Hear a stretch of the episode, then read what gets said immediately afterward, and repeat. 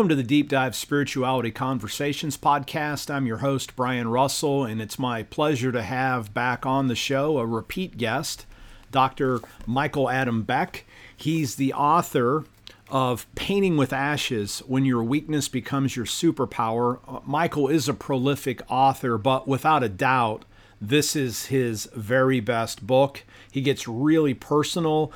But the book isn't just about his story. It's a story about God's mission and on how we can use the missional call of Jesus to bring hope and healing in our broken world. We have a wide-ranging conversation. We talk about VR church. We talk about imagination. And we talk about E. Stanley Jones and how E. Stanley Jones is kind of now kind of a new mentor for Michael. But most of all, you're going to capture Michael's heart for mission. I know I'm always inspired whenever I have the privilege of speaking with Michael. So let's jump in to this week's conversation around his book, Painting with Ashes, When Your Weakness Becomes Your Superpower. And let me say before we move to the interview, if you find this episode helpful, please share it with your friends and consider subscribing. Thank you, and let's listen in to Michael. Hey, welcome back to the Deep Dive Spirituality Conversations podcast. Michael, it is always a treat to have you on. I'm blessed to be here. Hey, everybody. Good to be with you.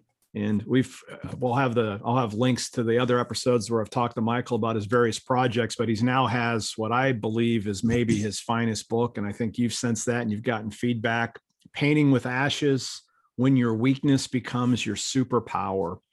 So catch us up a little bit, Michael, or maybe just briefly introduce yourself to folks who may have not have had the privilege of hearing you before, and how have you gotten to this space now where you're publishing a book that's part autobiographical?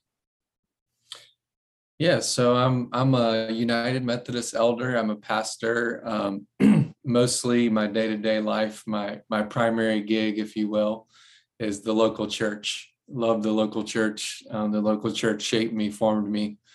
So my wife and I serve as co-pastors of a network of inherited congregations, more traditional, and some missional communities, all kind of connected in what I like to call a blended ecology of church, with more attractional, inherited, and missional modes kind of living together. And then I teach at the seminary at United Theological Seminary. Had the awesome blessing to create the first Fresh Expressions House of Studies in the world at United. So that's been really fun. Have some amazing students that I get to work with and learn beside. And then I just became the director of Fresh Expressions for the Florida Conference. So I have sold my soul to the empire, and I'm now fully in the dark side. No, just kidding. That's an inside joke. Yeah,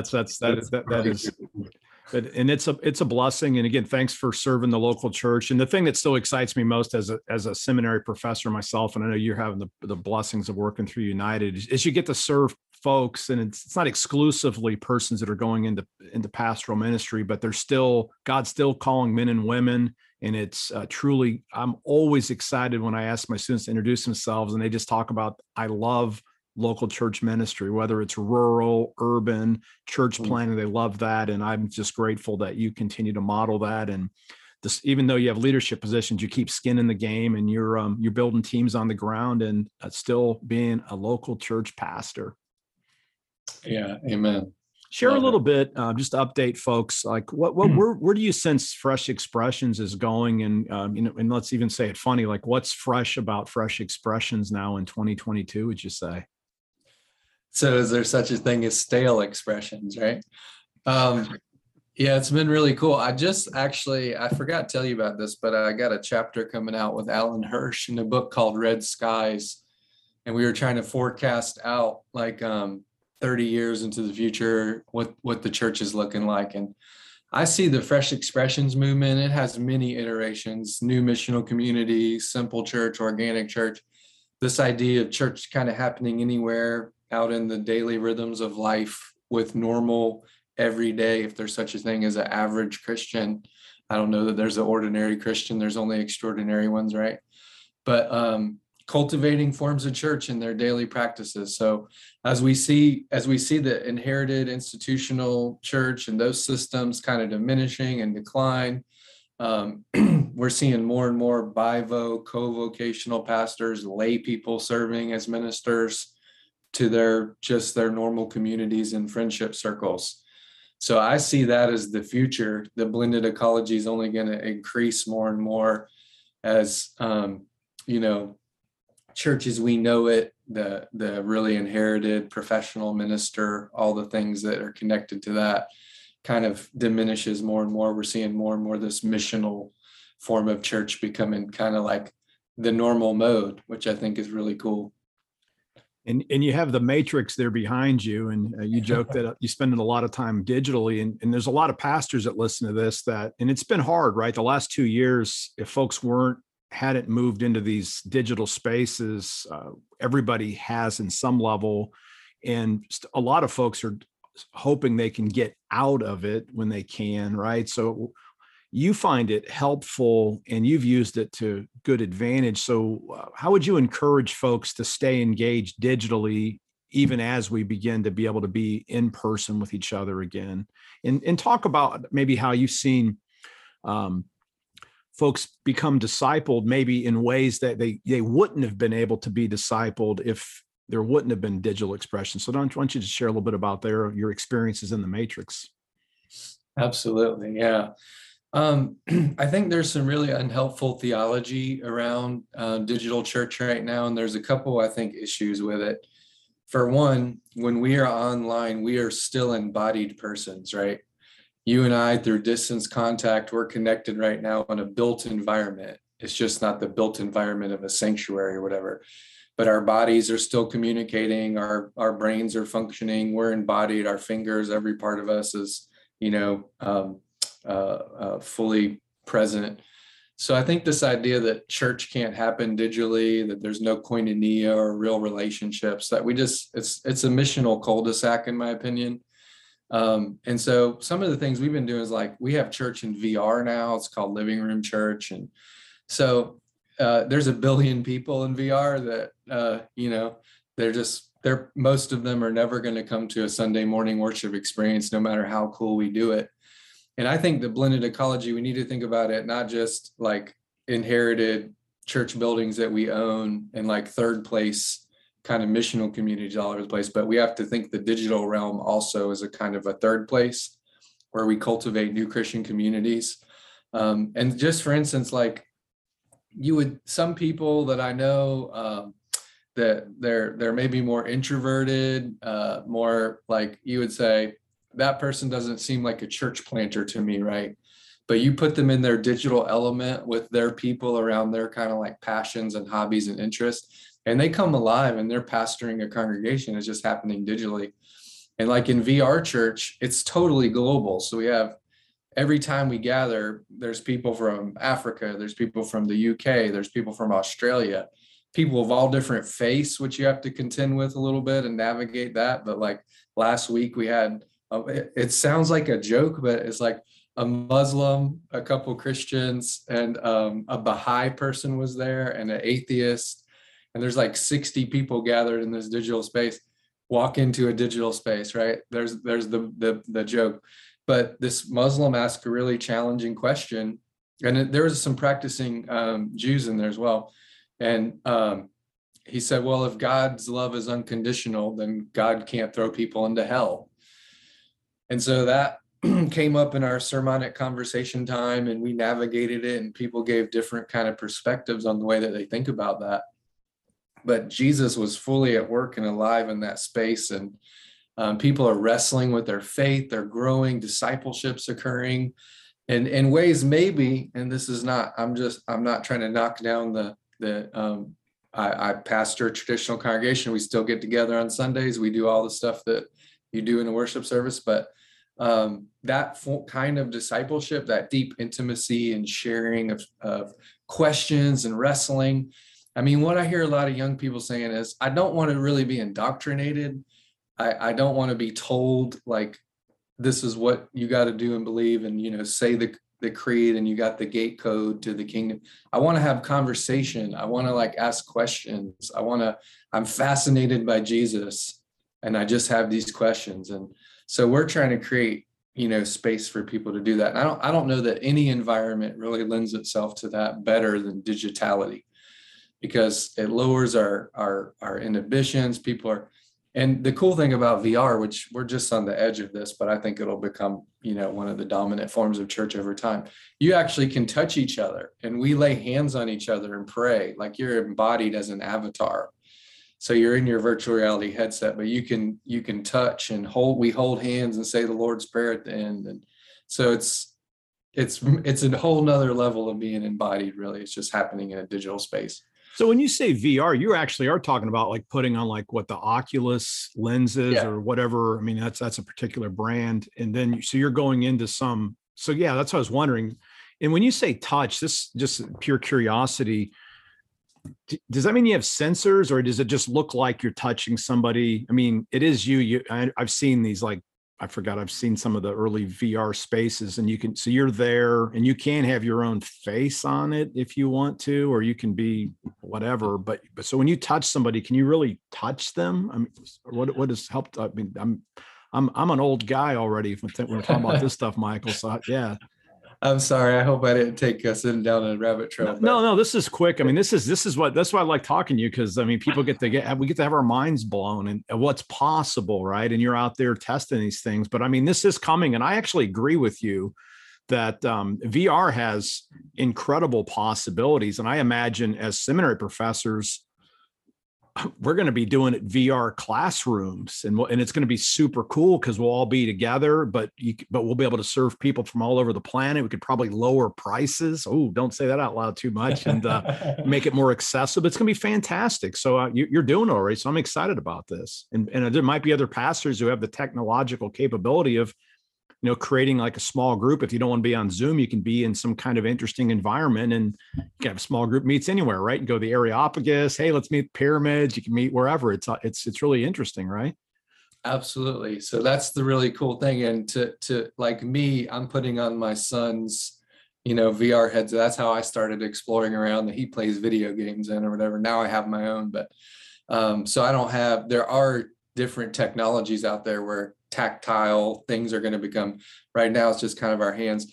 But to what you just said, so people in a Gutenberg galaxy, you know, Marshall McLuhan wrote about this, lines of text left to right, and your brain is like wired to read text, and your text-based culture. Well, in a digital culture, in the digital age, we're actually an icon-based. Our brains are being kind of rewired for iconographic thinking and symbols. And so when we're having the sermonic conversation, we can literally go visit the burning bush. Yeah. And talk about it there, right? So we can portal, like we're in a living room, we can portal over to the burning bush, and then we'll talk about what Moses experienced, right?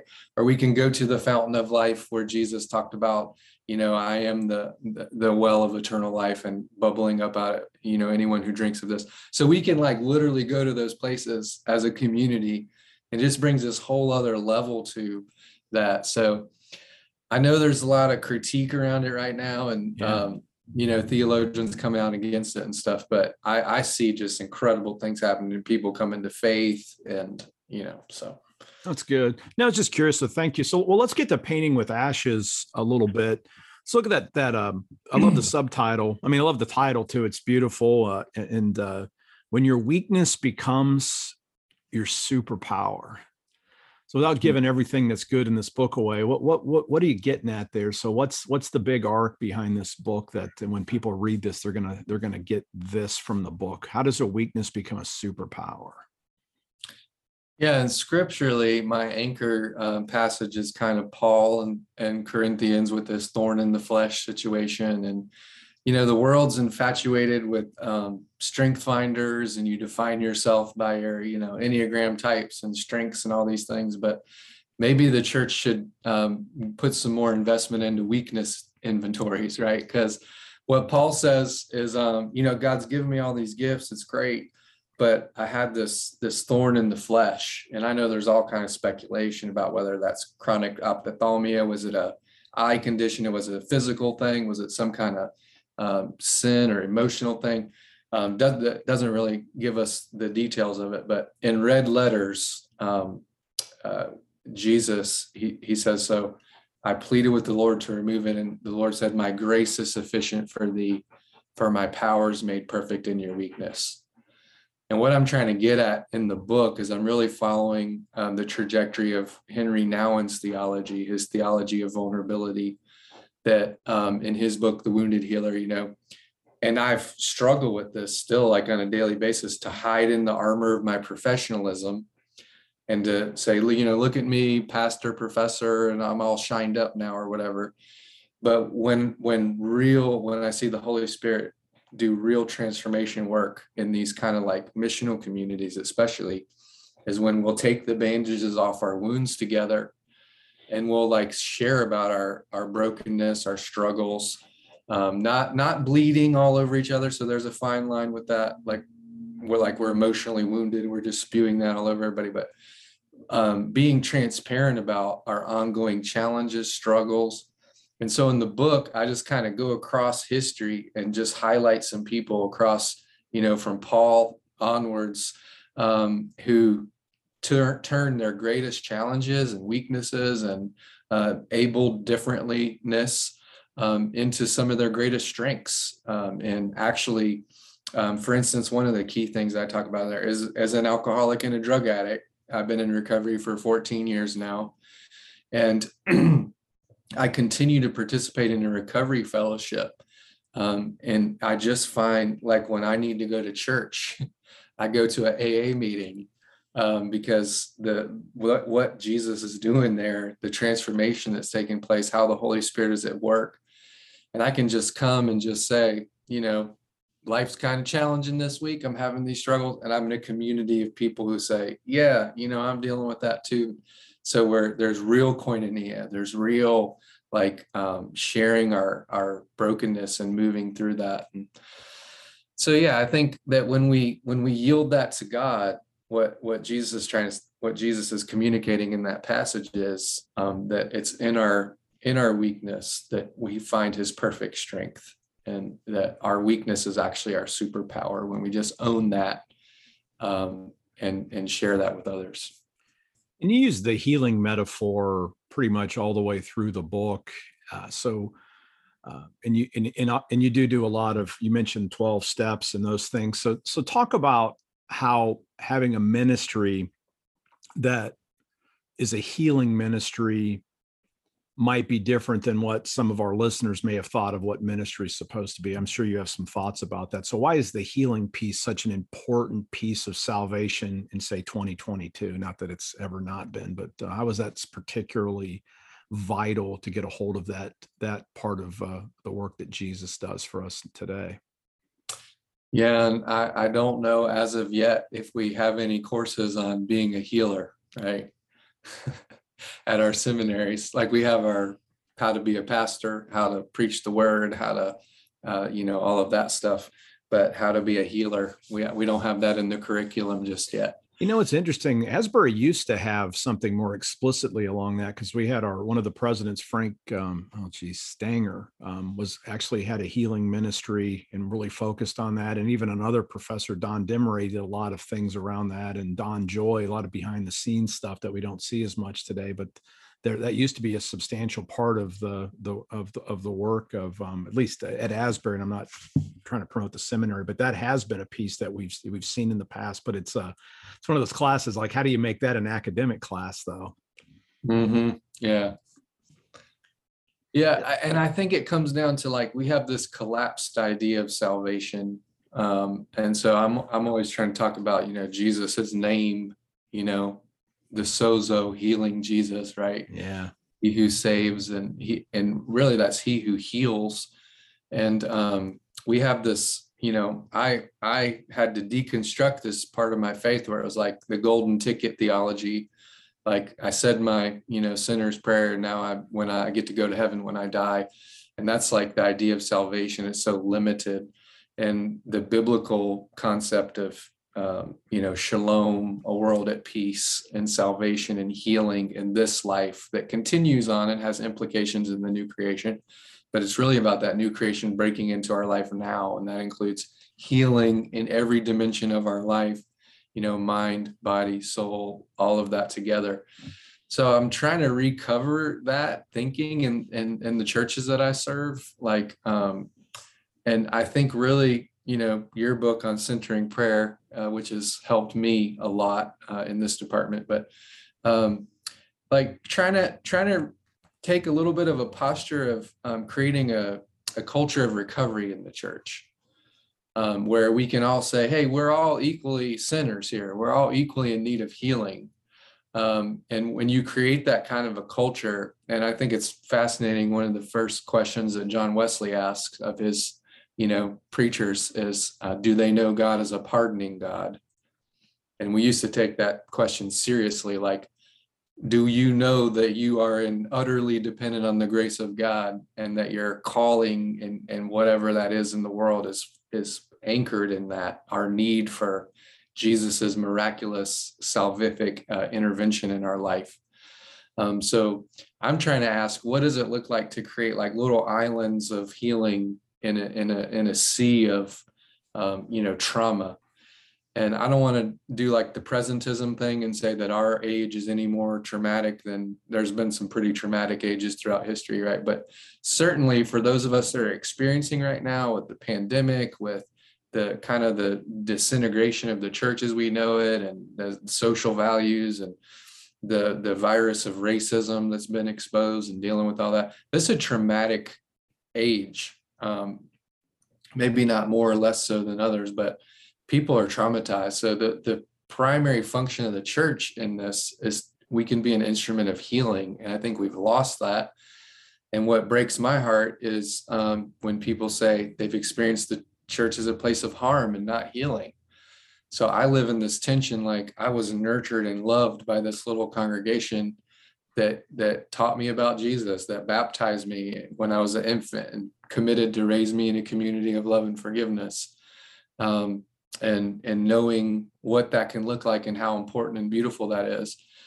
But then spending a part of my life very far away from that and running from God, you know, and which led me to jail and all those things. But most of the people in that world where I live, they're not thinking about church. It's not on their radar. Most of the people just in general in Western society, like, you know, when they think I need healing, it may be a psychiatrist or a counselor or a hospital.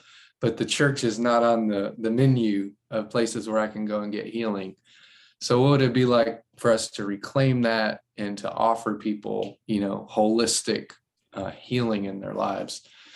And I hope that we as the church can reclaim that and really embody what Jesus did in his own life and ministry. I like one of your chapter titles. You talk about the gift of desperation, and I've always thought of the church as a community of the desperate at its best. And when you get people that are desperate for only what God can do, you can, that's where the action is, right? I mean, since that's what you found in your own life, you've almost been like a tour de force ever since I've met you. But it came out of a man that was the desperate, and and I don't think you've ever lost the notion of what it felt like to be utterly desperate. And I think the folks that you've been able to reach with the gospel were there. So what would it take for our churches to get a little bit more desperate so that we can then own our weaknesses, because we have no other choices, and then suddenly find out that we have a superpower we didn't know about? Mm-hmm. And that, my friend, I think is the crux of and the really challenging thing in the local church is, what does it take to get a church to a point of the gift of desperation? And frankly, a lot of churches just don't have it, or holding on to this ideal of, you know, this will all come back, you know, it's just, we're just going through. And what I've been fortunate to be sent to churches that were like on death's doorstep, we're on the closure list. We either do something different or we're not going to be here next year. And I love that. Like, I did the big, large church thing, associate pastor for 4 years, wasn't my jam. It was 4 years longer than I needed to know that was not my calling. But a church that's in the infirmary room, like in the ER, that Jill and I, that's our space where the Lord has called us. So we've been fortunate to serve congregations. I have had some that didn't have that. It was a really short appointment, like 1 year, like, get this guy out of here. Right. Cause so, I wish I had a good answer. It's almost like you have to have the skill of an interventionist to come into a congregation and energize a community to see that there's a different way to be, and that it includes not just taking care of who's already here, but reaching out and loving mission to the world. And I think that there's this, like, you know, what we say in recovery, denial is not a river in Egypt. It's a state of mind and being. And there's a lot of churches in denial, and it's really hard to break that mental model. And so it takes every church a different, like we say, a bottom that sufficiently horrifies you in recovery. What's your bottom going to be before you'll do the work to, like, try a different way, kind of? I love that. And then, you know, at the end, you get back to some of your sweet spots. You have this imagination, right? So what's the role of imagination once you've hit the bottom, or even as you've bounced off the bottom, and you've, like, you know, your bottom was what, 14 years ago, essentially. Right. And you're still hungry. You're still doing new things. I mean, you're in the Matrix right now. So how do you cultivate imagination? What role does imagination play in this transformational work that you're talking about? Yeah, and I think that is the superpower, and this is where it connects with your work in Centering Prayer, I think, too. But for me, that was like, I'm in a solitary confinement cell for 2 months, and an angel stuck a Bible in my door slot. So I hope that that's not other people's bottom, because it's not one that I would recommend, but that's what it took for me to change the trajectory of my life. And Jesus, you know, came into that cell with me. But when I was a kid, I just remember imagination. I think this is just true of children that are abandoned or abused or traumatized, is you have to use your imagination to, like, survive your circumstances. And so when you're in the kind of situations that I was as a child, you learn to kind of use your imagination to reconstruct your reality a little bit. I think when we get traumatized over a long period of time, I think the saddest thing of the saddest human condition is your imagination gets broken, and you just get so fatigued and exhausted, and you carry that in your body, and you can't even imagine anymore. So the Holy Spirit can, like, stir that and heal that. And we know that the brain has neuroplasticity, and it can bounce back and all those things. So I think that imagination is like the key to everything I'm trying to say in the book. And I get into Ignatius, a little bit of his praying with the imagination, and not so much like the prayer where it's just like trying to be still and totally tune out, but it's actually bringing all your mental faculties to the prayer experience. And you're, like, in the story of the gospel with Jesus, and speaking and being a part of the scene, and then God speaking through that to you. And so for me, that's, like, my sweet spot. And I think being incarcerated can help in this department, because when you're just, like, stuck in a cell and it's just you and your own mind for like 2 months, that's either death or, like, the worst possible hell and torture that you can imagine, because we're relational and social beings, right? Or you learn to, like, begin to communicate with God, and to explore different spiritual practices and prayer. And you can actually transcend the confines of confinement through the power of prayer and imaginative prayer and scripture and all that kind of together. So I think one of the things that the gift that is for people that have maybe spent some time kind of honing their imaginative superpowers, when you come to a congregation or a situation, you don't just see the reality, but you can see past the reality of what it could be.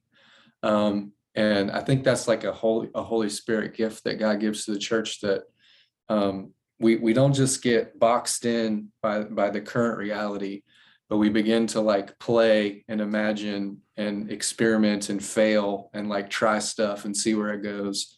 And that just takes some imagination, and it takes some risk and some like trusting God, that, you know, we'll try this path and see where it goes and see what God shows us, and then we'll come back over here. So, yeah. So talk about, like, when you do some of your coaching with the church, and like, what's a couple questions that you like to ask pastors to crack open their imagination, or what are a couple questions that you ask lay people within a church that help to crack open their imagination, allow them to dream again? One of the things that I'm, one of my favorite tools is what's called a people map. And I'll just have the congregation either whiteboarded or whatever, stick up paper, but just kind of ask, in your community, where are the first places, second places, third places? Where are people hanging out? What do they do? And we just do these kind of immersive prayer practices.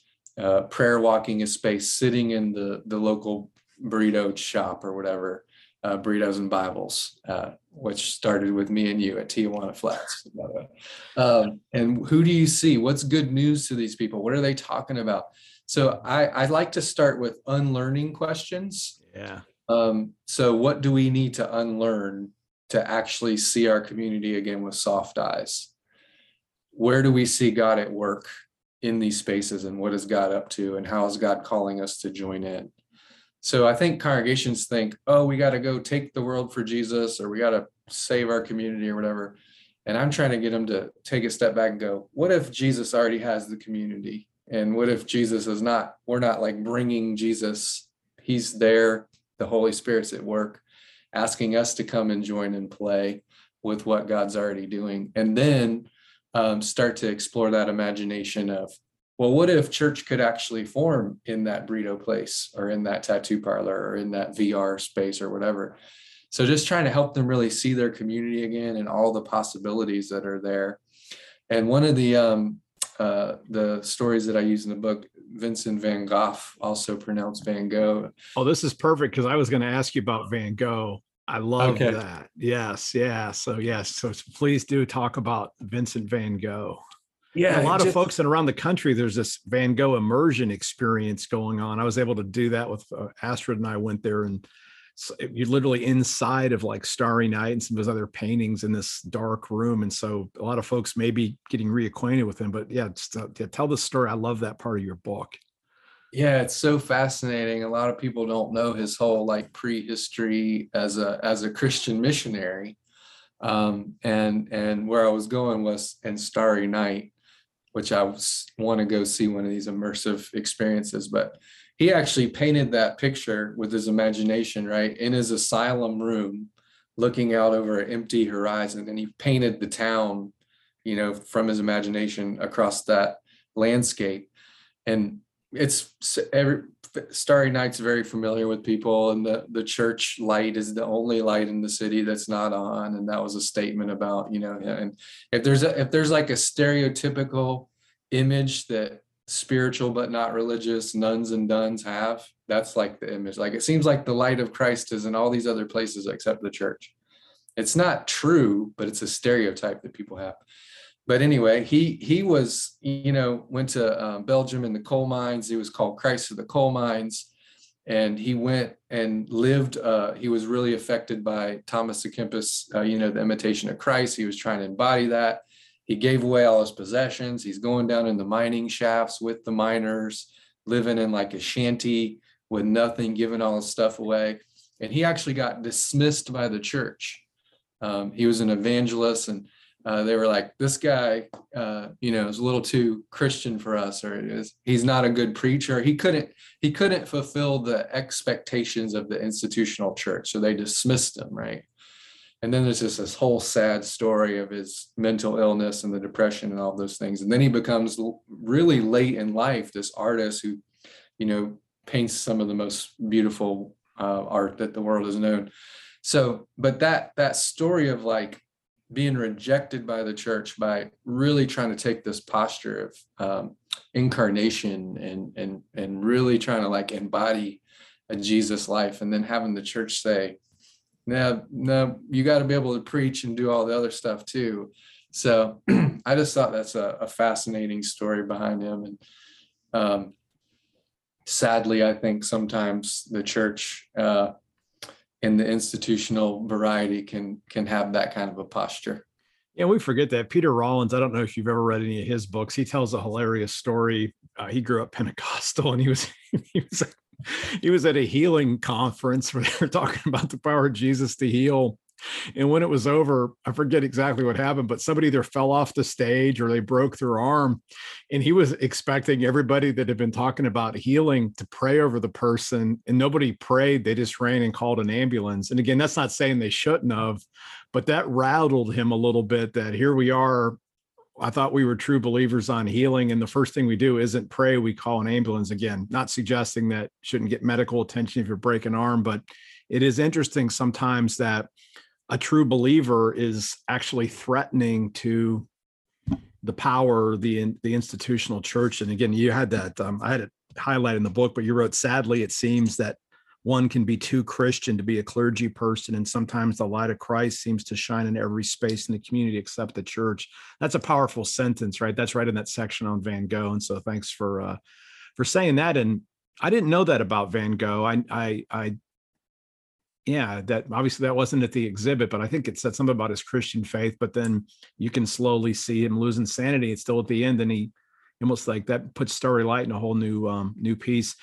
When we got on, you were talking about some new voices in your own life a little bit. And I want to be fair to your time here, so we'll start drawing this to a close, but you said that you've been reading a lot of E. Stanley Jones. And so, you know, our friend Bob Tuttle loves Stanley Jones. And so like, what have you been learning from E. Stanley Jones, and what are some of your favorite books of his that we might recommend to our listeners?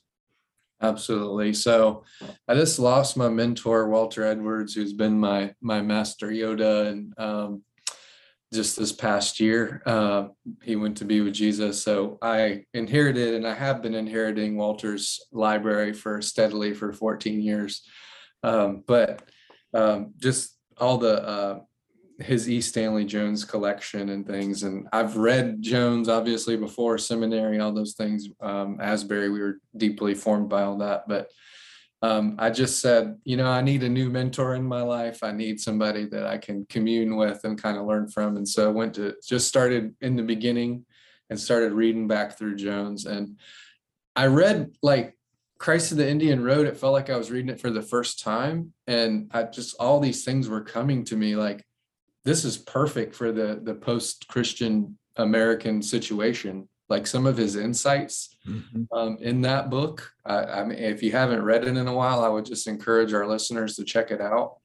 And the way that he talks about Christ consciousness and creating conversations and being able to sit at the table as equals and to equally present our truth and to stand in our truth as Christians, but to also understand that others bring a truth to the table and to navigate that conversation. I think that's so important. Like when we're in these fresh expressions, we have to be ready for that, because that's going to come. And so his insight just about, you know, Jesus being the only word made flesh. There's a lot of religions that are about word made word, but Jesus is the only word made flesh. So there's just so many things that have been popping up and refreshing me as I try to experiment anyway with being kind of a missional thinker. Let me ask you another question that when you just talked about that, when we do these fresh expressions, you obviously, you know, well, like I've even said in class, I don't know if I said it when you were in one of my classes, but I've been saying like, you can always get people to be part of a faith community as long as you don't decide in advance what those people are going to look like. So you talk about imagination, and it seems to me that maybe even before we get to imagination, we have to cultivate curiosity. So can you talk, again, I'm catching you off guard, but what role has curiosity played in your life? You know, you've said you had like your joke, you have an atheist, a Jew, a Muslim, and some, you know, just some seekers together. So you got to hold that curious space while simultaneously trying to share the faith. So what role does curiosity play in your missional imagination and the work that you do? And how do you stay curious and open? Yeah. And I think it's a great question. And it's what Jesus like embodied to me. This is, you know, Jesus, yes, he delivered some sermons, but mostly he asked questions. I know there's been these exhaustive studies of like 500 questions or whatever that Jesus asked. So, and there's this posture of wonder and curiosity. And even when people asked him a question, he'd respond with a question. And so he's doing dialogical, story-based, parabolic teaching, not necessarily the monologue. And so I think that that's helpful when we go into a fresh expression space, that we know we're not going to deliver a monologue, that we're coming in a posture of curiosity, and we're trying to see how is Jesus already at work in the life-affirming practices of these people in this community? How is Jesus, how is his truth present in what people are saying, even if they're coming from a different perspective religiously, right? That I'm not coming with the spirit of, you know, I got to fix, change, you know, demo people's beliefs so that I can bring in the truth. But it's more this curiosity of where's that really coming from? How's Jesus at work in that? And I think that's the only way it works in these like missional community kind of spaces where we're having sermonic conversations, is that posture of wonder, curiosity, and giving everybody space. And my biggest job in those situations is like when people try to respond, like, for instance, with the Muslim last week that had the hell question, people wanted to like attack that and go, what are you doing in here with that kind of a question? And I was like, wait, he's asking a legitimate question. Let's think this through and let's all bring our different perspectives on it. Like, let's, you know, people wanted to like eject him out of the digital space or whatever. And I don't think he was maliciously doing it. It was really something he was wrestling with. So we had a great conversation. I stayed with like 20 minutes after that guy we were talking about. So I think that's not the default mode of the church, like curiosity, wonder. It's more like we got to program people with our version of the truth rather than how can we experience what Jesus is doing here, that we all might come to a deeper level of relationship and Jesus' truth in our life. That's good. And, you know, and honestly, in the age that we're at where there's so much new information coming in, the disservice we do with people is we try to beat the curiosity out of people.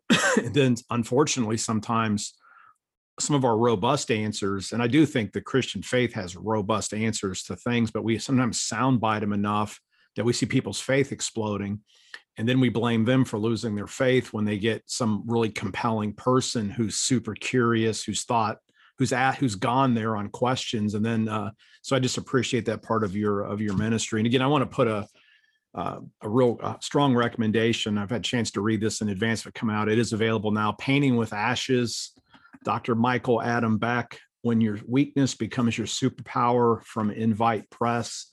This is both, Michael's very transparent about himself in here, but he uses this story and weaves it in with all of these different frameworks in a way that can help you, whether you're a lay person, a pastor. I would say even if you're a seeker, you can read this book and get a really robust vision for what it looks like to be part of God's kingdom, part of it, God's advancing kingdom now. And it's super exciting. I think it's your best book. So thank you for writing it. And, thank you for being my guest today, Michael. Thank you, sir. Thanks for being my mentor. Oh, wow. You know, it's one of those things. It's like, sure, yeah, you was there, but it's been fun. And I've loved learning from you. And I'm so, I say proud, not in any kind of like that a boy thing. I'm super grateful that I've had the privilege of knowing you. And I'm thankful that you came to Asbury and Orlando, and were, in my IBS class in the spring of 2011. And now that you're at Centering Prayer Book, you know exactly what was happening to the insides of me when you were there. And I was still able to somehow serve out of that. I'm grateful for you. So tell people, where's the best place to find your book? And then if they want to connect with resources, you're always doing things. What's the best way to find out where in the world Michael Beck is and how they might be able to reach out to you for some help? For sure. So Michaeladambeck.com is my main kind of center space. And I do coaching, consulting. I'm doing some micro consultations now. Put resources on their blogs, all that stuff. The book's available anywhere books are sold. I would appreciate if people would go directly to Invite, the publisher. They're actually 100% of the royalties for the book go to the church that pulled me out of the gutter. So the church, it's my gift to them for their nurturing me in the faith. But obviously it's on Amazon and all those things as well. And hook up with me on social media. I'm kind of prolific in Facebook, not so much Instagram and Twitter, but I'm there too. And you could always come, you're hearing about virtual reality church and all this stuff, look up the Living Room Church. It's 1,500 member Facebook campus, but we also have a Monday night Living Room Church virtual reality. So if you go into alt space, you'll see the Living Room Church in there. You could just come and hang with us and experience it for yourself. And does a person have to have a VR headset to come in on the alt space and see what's going on? Or can you just you can use your computer. It's not the same experience. So right. The one-dimensional, two-dimensional but you can come in that way, and people do, but you don't have hands and stuff. The ideal experience, I know it's weird, is to have a headset, but yeah. Yeah, I would have to buy a headset just to check this out. That sounds so cool. So anyway, it's always a pleasure, Michael. I know we'll have you on again sometime soon. And folks, take a look at his book, Painting with Ashes, Michael Adam Beck. It's good stuff. Thank you for listening all the way to the end. And until next time, live by faith, be known by love, and be voices of hope in the world. Thank you so much for listening to this week's episode of the Deep Dive Spirituality Conversations podcast. If you found this episode helpful, would you please share it with friends through your social media networks, as well as leaving a review to help other people find it? If you're interested in any of the resources mentioned, please check out the show notes. And let me again remind you, if you're interested in contemplative practices, my latest book, Centering Prayer, Sitting Quietly in God's Presence Can Change Your Life, is now available in paperback or on Kindle. Recommend ordering it off of Amazon. If you want to do a large order, I would reach out directly to Paraclete Press, ask for Sister Estelle, and you can get some deep discounts if you're interested in buying, say, any quantity over of at least 3 or more copies. You can get good discounts directly from Paraclete. Thank you so much for the privilege of serving you, and we'll see you next time.